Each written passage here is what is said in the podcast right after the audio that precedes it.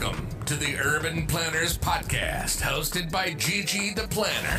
This podcast is about all things urban planning related and otherwise. In this setting, we'll discuss the ins and outs of the planning field. We'll even delve into some very controversial topics involving the role planners have to take in their everyday lives and jobs.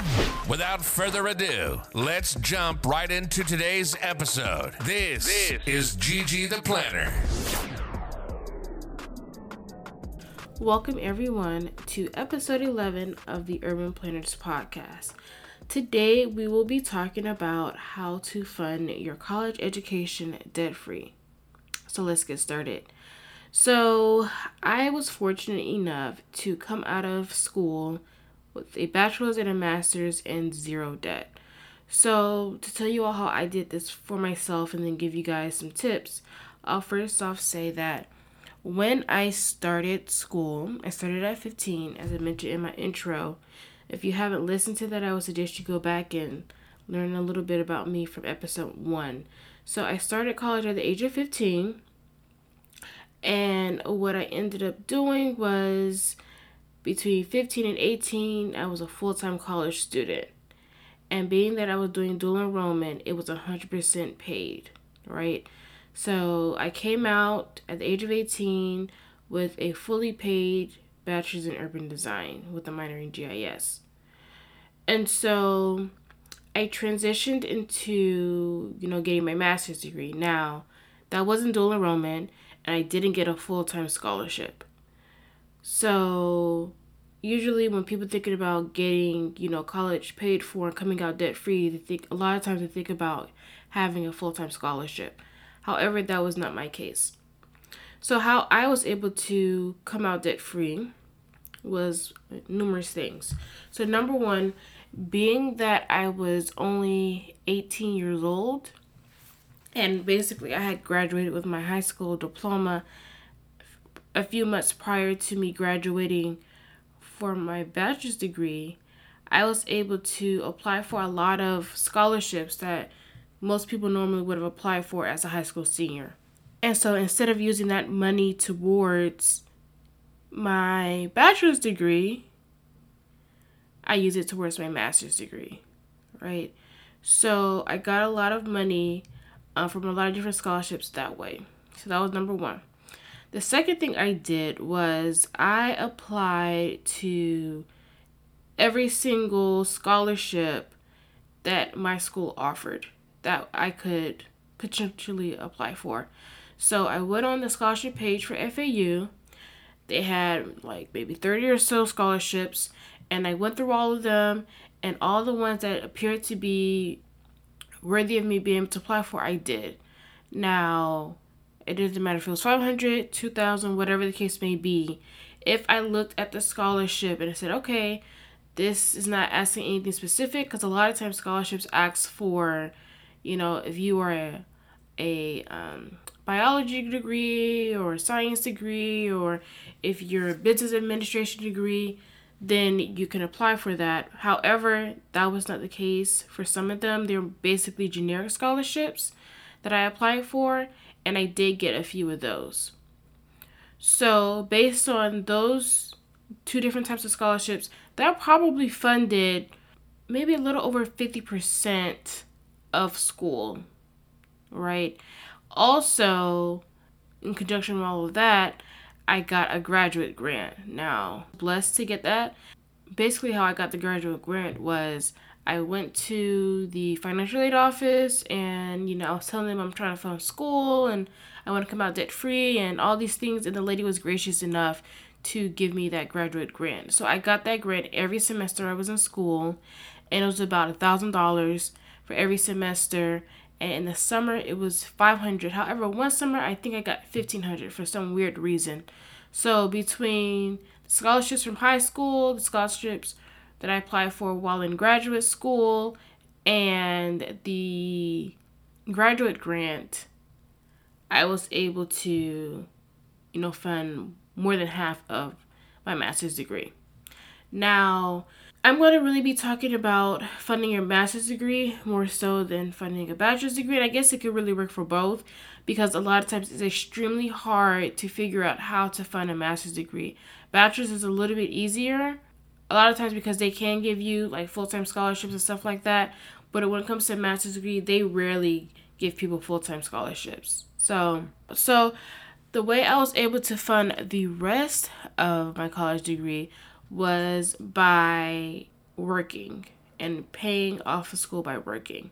Now, I started working for the city of Pompano Beach in my last semester of my undergrad, and it was just going to be a summertime internship. However, I decided to transition into a master's degree and continue working there. Now, I didn't have to, but I figured They're, they are paying me, um, I need to fund school, and all these things. So I'm like, it's beneficial to, for me to continue here and make this money, basically. That's exactly what I did. I was still living with my parents, so I didn't really have bills or anything. And so that money that I was making from working was able to fund the remainder of school. Okay? So that is my story of how I was able to graduate college debt-free. Oh, and I also forgot to mention, I did apply for the Planning the Black Community Division A P A Scholarship, um, and I did receive that. So that was another thing. That was fifteen hundred dollars. So yeah, I did receive that, and that helped fund the school as well. Okay, so for you all, I have a list of few things that you guys can look into to fund your school and come out debt-free, or at least close to debt-free, and not have to pull out too big of a loan if it's possible. So first off, I highly suggest people to look for any graduate assistantships at your university, okay? Sometimes they may not be like blatant in your face. You may have to inquire the, the department if they would provide you a graduate assistantship, but that is one way of to fund school.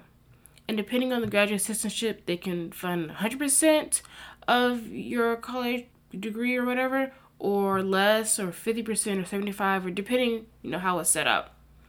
And a lot of times with these graduate assistantships, they pay for school, and then you also get money deposited in your bank account. So you get like an hourly fee. So that is one way.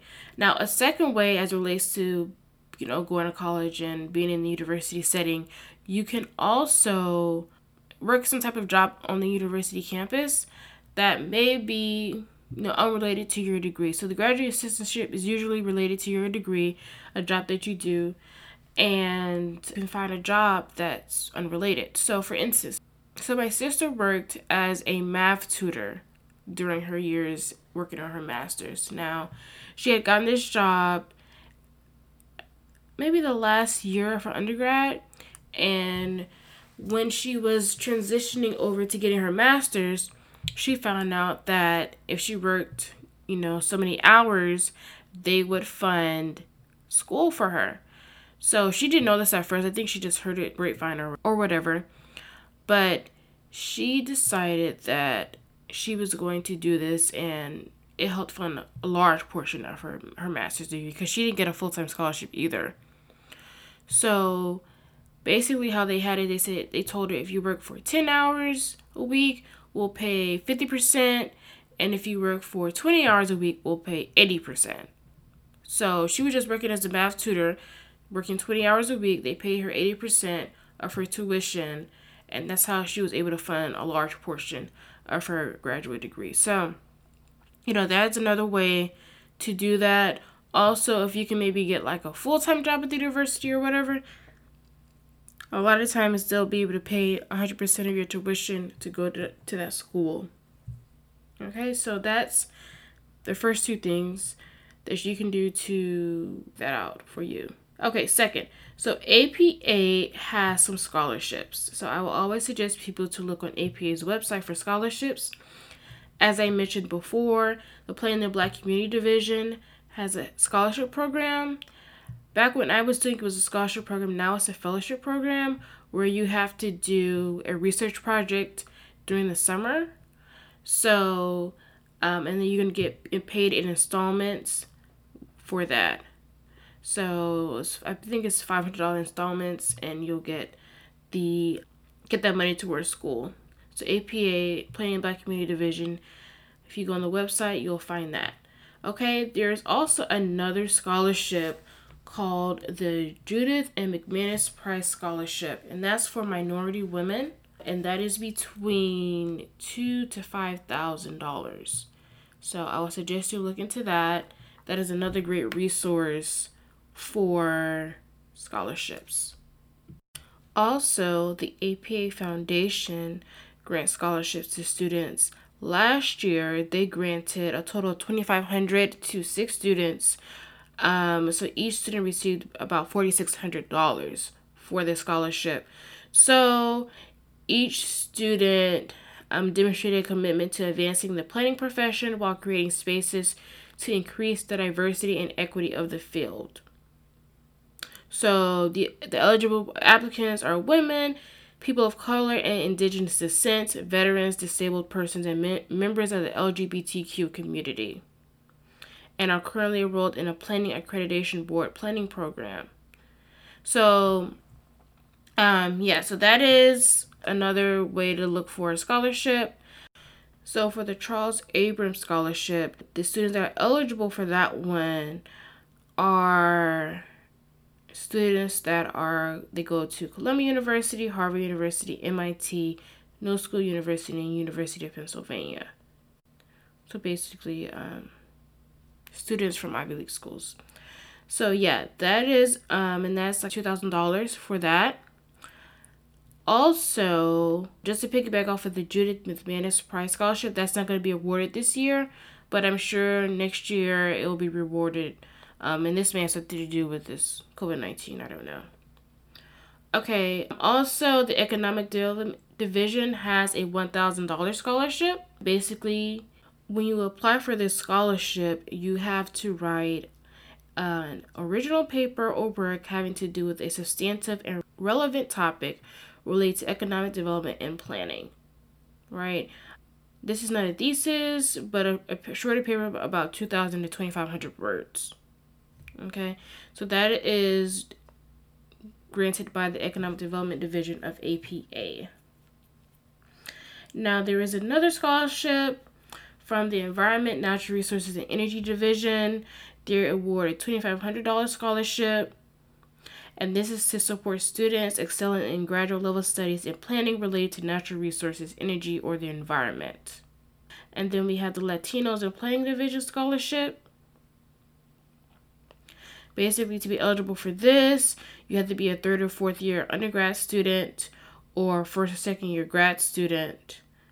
And you have to come from, you know, a Latinx background. Okay, so going into the next scholarship, they have the Daniel J. Curtin Junior Fellowship Program, and this is for those students that are trying to get a law degree in addition to a master's in planning, um, and it's a ten-month fellowship, and so you can look into that one as well to apply for. And then we have the Smith-Babcock-Williams Writing Competition, and it's an annual student writing competition in honor of three leading figures in, in American city planning. It's open to law students and planning students. Writing on a question of significance in planning, planning law, land use law, local government law, or environmental law. So basically a law-driven type of scholarship. And then the New Urbanism Division offers the Gina Tirinanzi Memorial Scholarship. And this is to commemorate um, Gina. And you will receive a five hundred dollars one-time scholarship, and you have to do a original paper or project focused on the tenets of new urbanism and the practical application of those views within contemporary development scenarios. So those are all the scholarships that you could get for yourself from A P A. Now, I'm not going to go into a lot of depth with the rest of these, but I just wanted to give you guys a good breakdown of types of scholarships that you can get from A P A, and they're all, you know, substantial enough.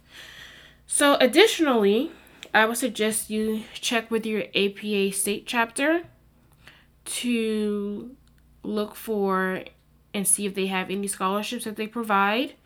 I didn't know this, but A P A Florida offers scholarships every year for a while, and when I was in school, if I would have known, I would have applied for it, of course.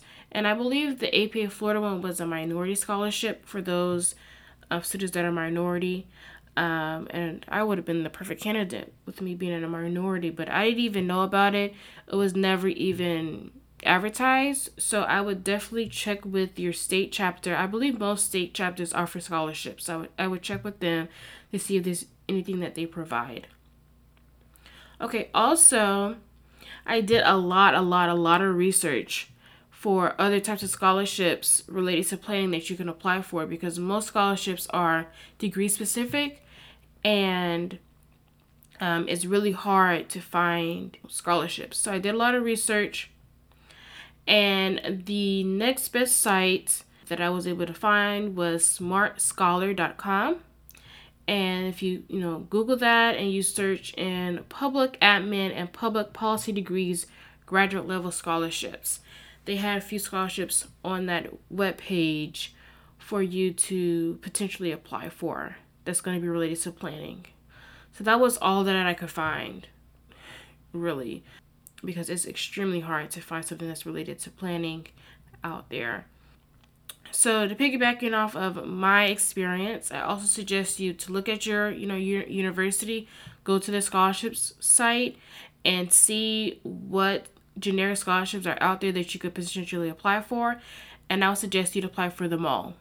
Okay, you usually just have to write an essay, you know, write an essay specific to that scholarship, and then just apply for them. That is a great way to, you know, get additional monies um, for yourself. And then finally, you can use your job for tuition reimbursement.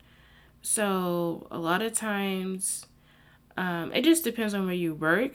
If you, you know, get a job and then after a year, a lot of times the jobs would do tuition reimbursement for you. Now, it may be kind of hard for you to get a planning job without having much planning experience, but it's not impossible. So that is that is a way for you to do that.